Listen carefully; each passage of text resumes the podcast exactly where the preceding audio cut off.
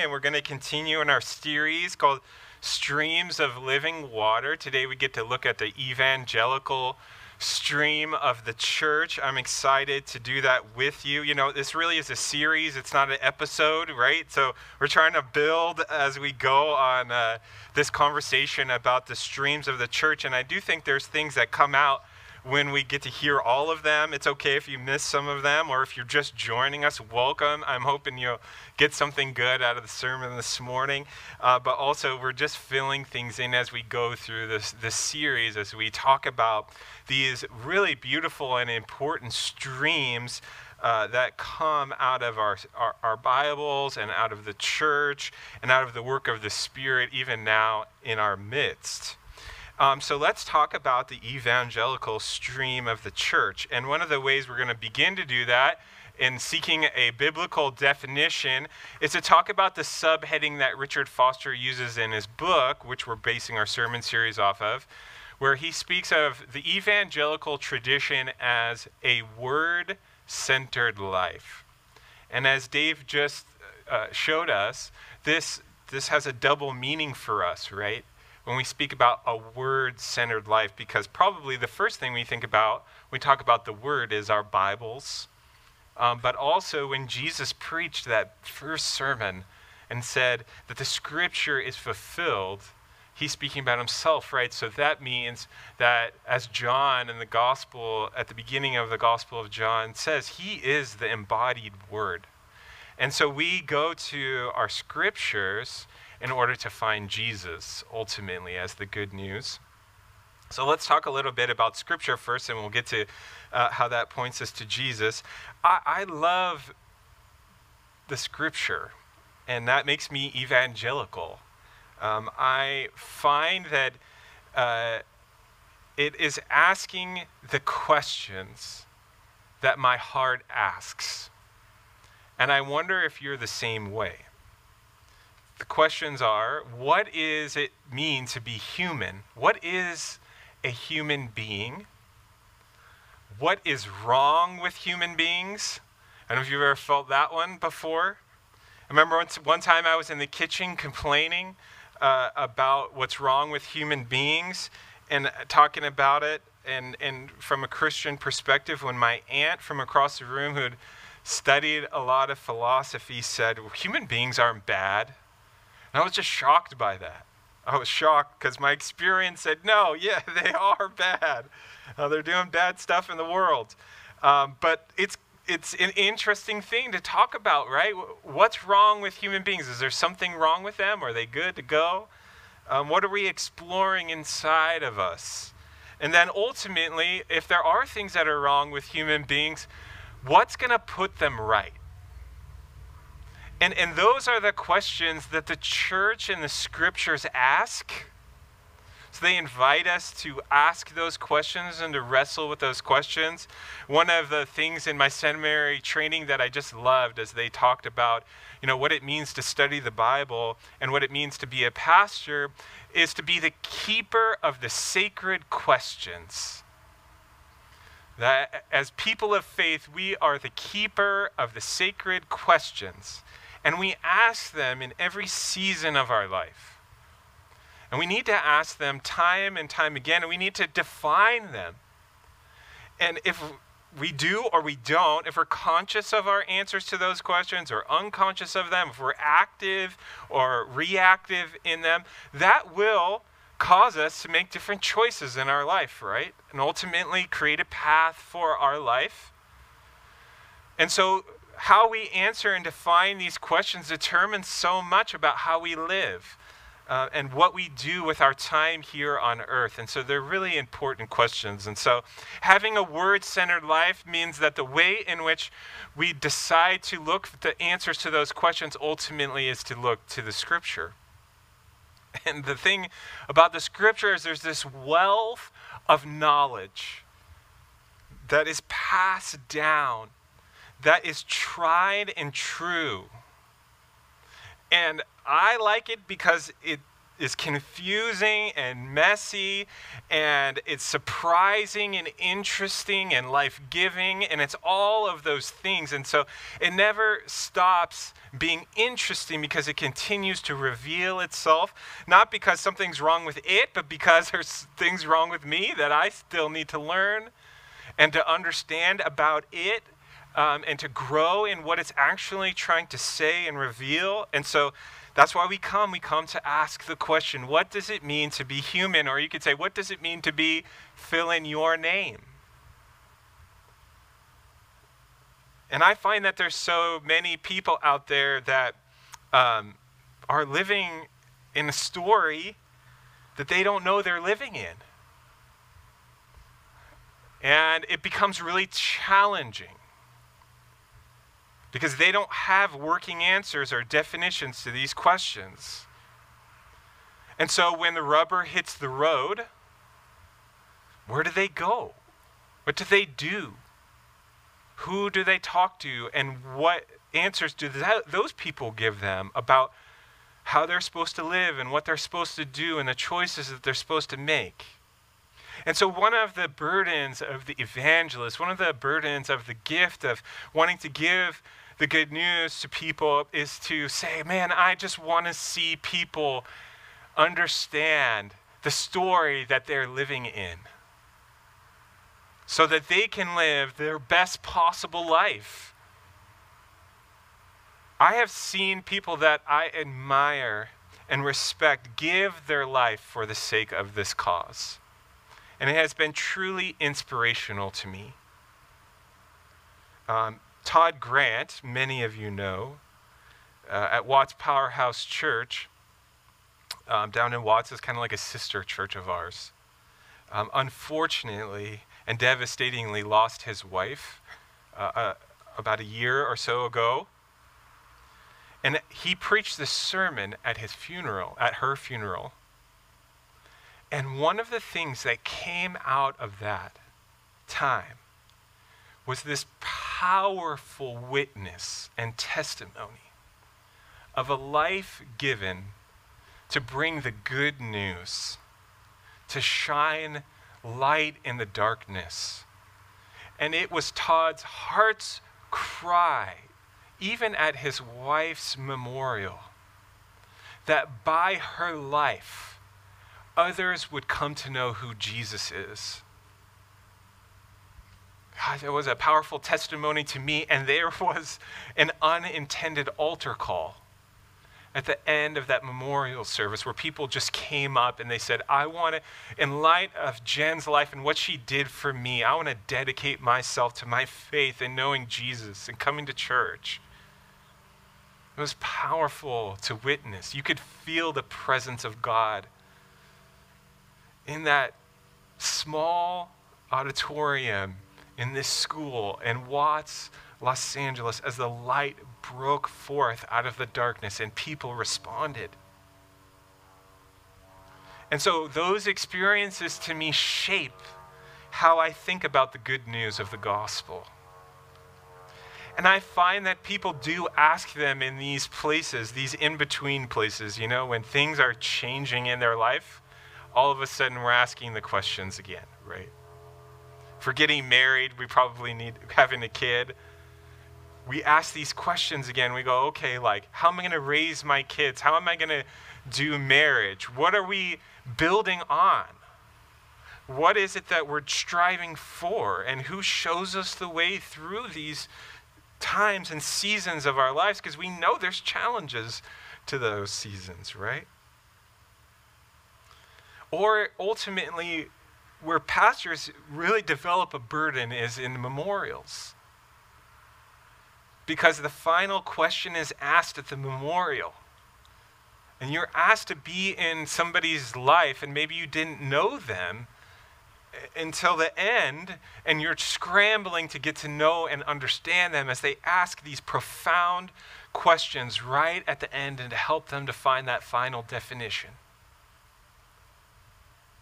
All of this is so that people would know, whenever they come to know, the good news of the gospel.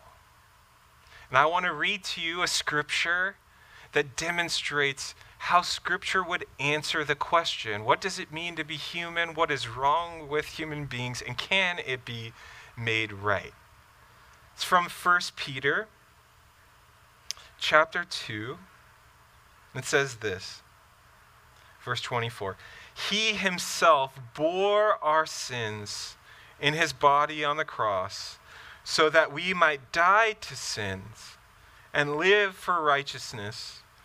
By his wounds you have been healed, for you are like sheep going astray. But now you have returned to the shepherd and overseer of your souls. You know, meeting here always brings fun stories uh, and unique stories in the life of the church. One last week happened. Ginny Nino, I don't know if she's here today. Maybe she is. I can't. Uh, oh, yeah, there she is. Um, I mean, excuse me. Jenny Valentini. Jenny Valentini. excuse me. Got, got confused. She lives right across the street over here, uh, next to the church. And so after church last week, she came up to me and she said, I saw one of my neighbors. And as many of you at the service, and as many of you know, uh, this is kind of like a public space for the neighbors around here, right? They walk their dogs around and they, they come through the service. We even had a guy, I don't know if you saw on Easter, that was walking his dog and then he just parked it and his dog parked it there with him for a little while to hear the good news of the gospel, which I loved. Um, but last week she was talking to her neighbor who was just walking by and kind of seeing things out of the corner of his eye. And he asked, he said, wait, this is so cool. Do you guys do this every week? And she said, yeah, yeah, we do this every week. And they said, so, so I can just ask somebody to come and they can come whenever they want to come. she said, yeah, well, how long have you been doing it? Oh, we've been doing it for over a year now outside. Isn't that so great? And so he said, okay, so if anybody needs a shot, they can come to the parking lot and they can come get a shot. And she's like, well, kind of.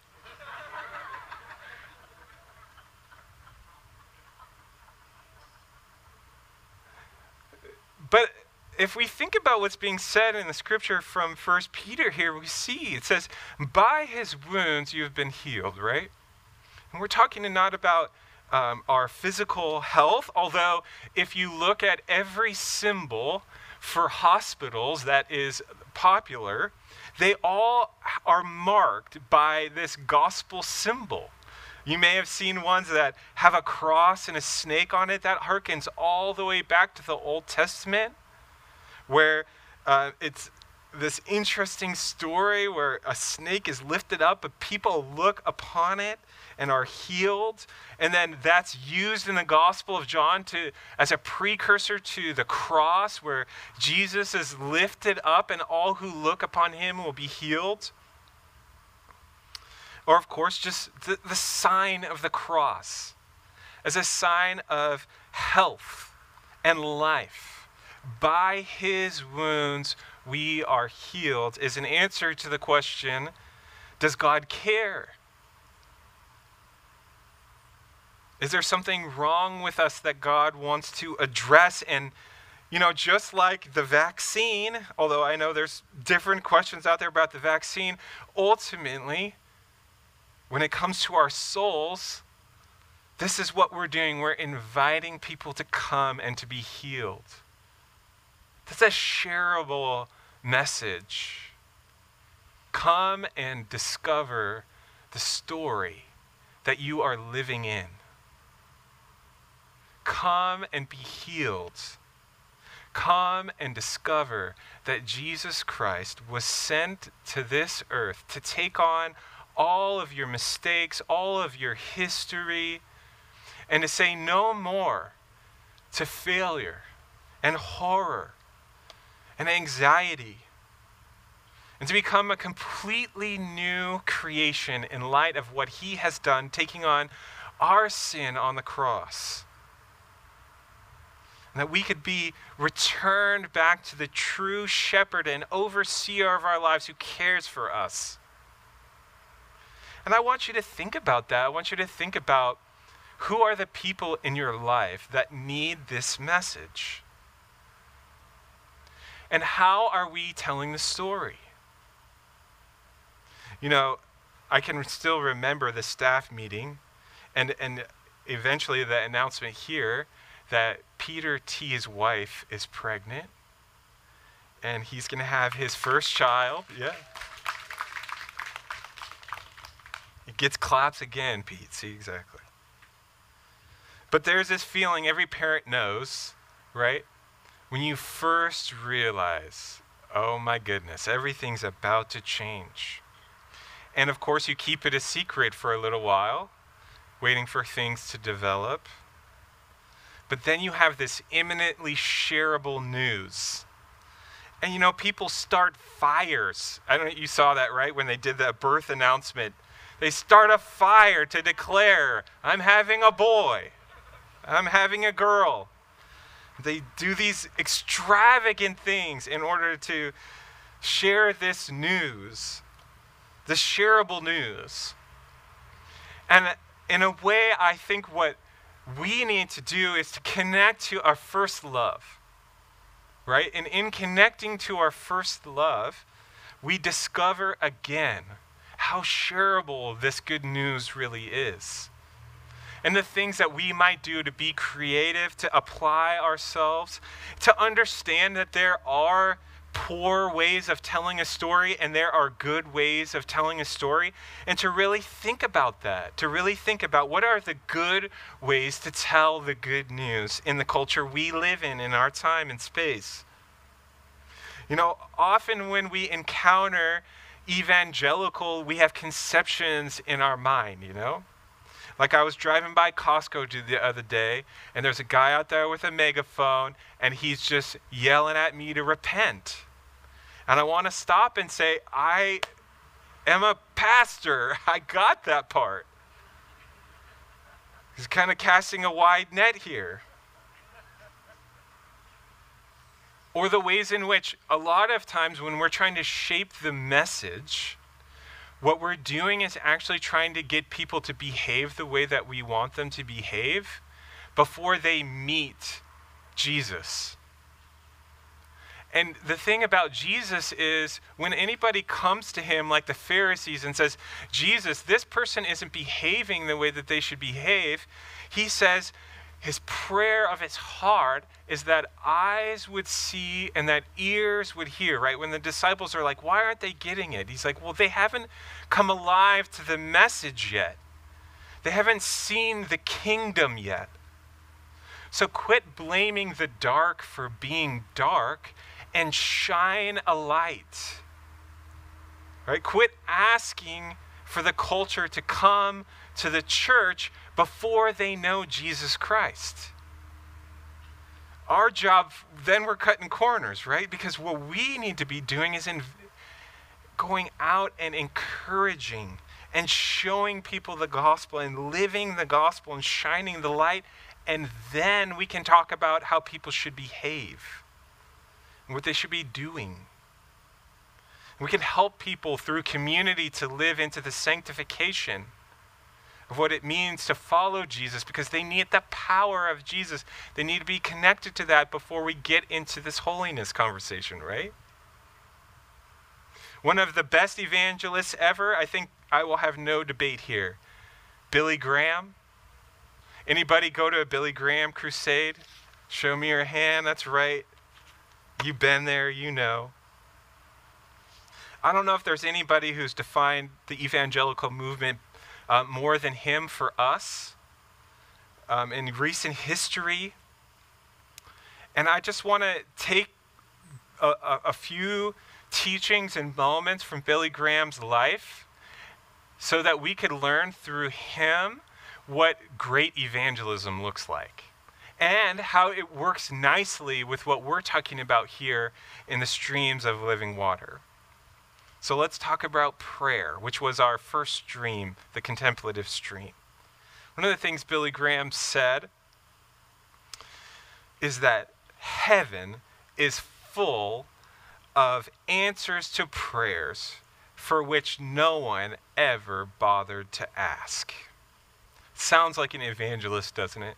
Sounds like somebody who put himself at risk for the sake of the gospel and discovered that when he asked for things that God was willing to answer.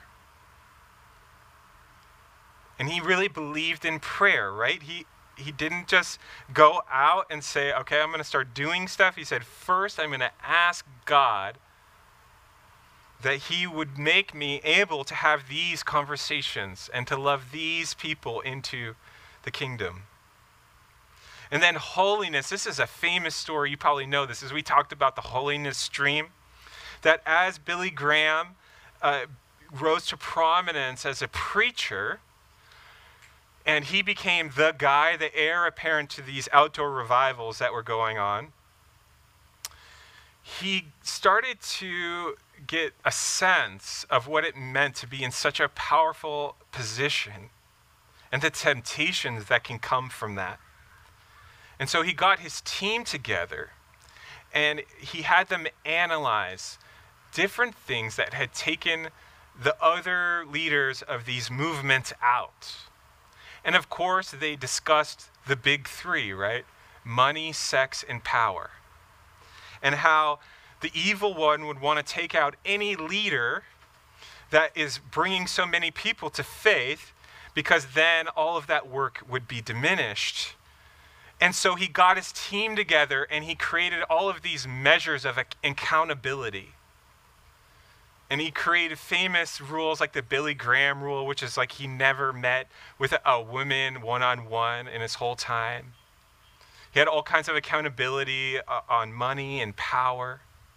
And the reason for that is because he wanted as many people as possible to hear the good news of Jesus Christ. And so he patterned his life in a way where he would live a holy life with accountability, making mistakes, but repenting for those mistakes. And of course, when you look at the charismatic tradition about the Holy Spirit, he wrote book, the book on the Holy Spirit. The power of God was his message. And so you can still read that book, an incredible book on the power of God through the Holy Spirit. Then we look at the justice stream. I don't know if you are aware of this history, but Billy Graham preached through the civil rights era. And one of the things that he did in his time was repent of the sin of racism. He did that in, uh, in the South, in the segregated South, because he, for a time, was conducting open air revivals and he had segregation going on within his revival, which was the law of the time in the South. But eventually he realized that this was a terrible thing. And so, famously, in one of his big open air revivals, he walked down the aisle where the dividing line was. He tore down the dividing line and he said he would never, ever again preach to a segregated audience. This became particularly powerful because also in this era was the apartheid in South Africa. And so he refused to preach and do revivals in South Africa unless they could have a multicultural audience. So for many years, he didn't come until eventually the very first uh, desegregated thing in apartheid South Africa was a Billy Graham revival. And so he lived deeply into the justice stream of the church. And then we come to the evangelical stream, which I think this, this approach that he took for evangelism is so important for us to pay attention to, is really at the heart of what we're doing through this series. Because one of the things that Billy Graham did, his great strategy, they say, for evangelism was the mobilization of the church of what we call the ecumenical church, meaning that he worked with any pastor in any community that was willing to work with him in order to invite people to revival. So he would put the word out months in advance to all the local churches and pastors, and he would mobilize those churches and pastors to invite friends to the revival. Well, that is a, a strategy of the church built on John chapter 17, where Jesus' prayer is for unity within the church. That churches would work together and not see each other as some odd competition with one another but to actually care for the thriving of all churches. When we drive by and see all these churches, our prayer is that we would do better than them. Our prayer is that they would all grow and that we would work together to see revival and kingdom. And many of you know that this worked powerfully. In fact, they count, you know, about 3.2 million people responded to a message from Billy Graham at one of his crusades and came to the front to dedicate their lives to Jesus Christ. And so, what can we learn from this? One of the things I think we can learn is that there is power in evangelism. The, co- the cultural conception of evangelism we get all over the place is like one person or two people knocking on doors or going to speak to people. That, that would be like a fishing with a fishing pole, right? Just one person out there trying to catch some fish. But what Billy Graham was doing was actually called net evangelism, meaning that it was the power of the church working together, just like uh, the disciples, like Peter and, and his crew, that were using nets, casting nets, in order to bring in a big catch of fish. That the church has this power when it comes together in all of its giftings to work together to bear witness and so people come to faith in that way as well. So, just a couple practical questions because this is a practical thing, you know?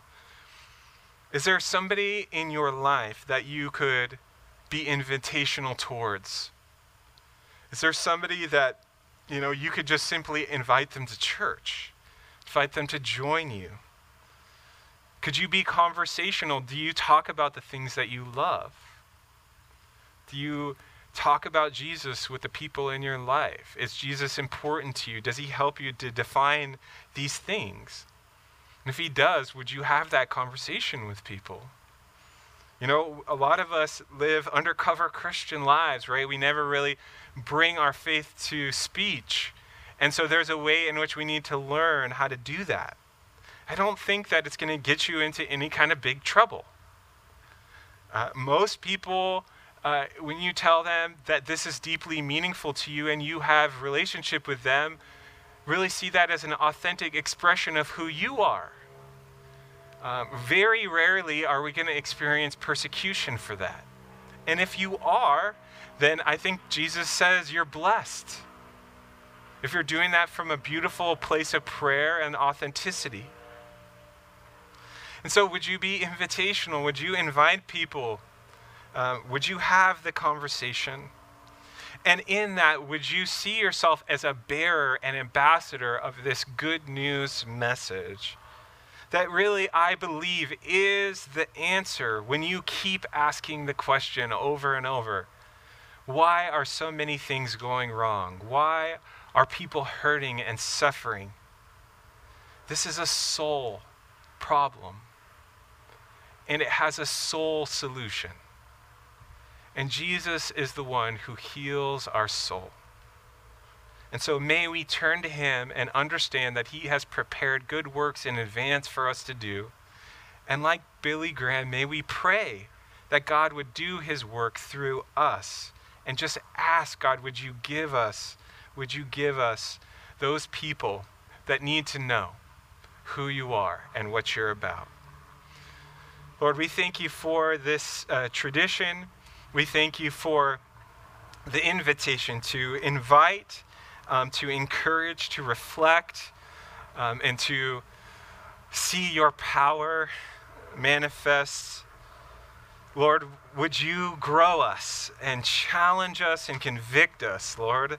And, and not just today, not just because of this sermon, but because you are good and you are worthy to be shared to all who also deserve to come to know how good you are. Your precious and holy name we pray. Amen.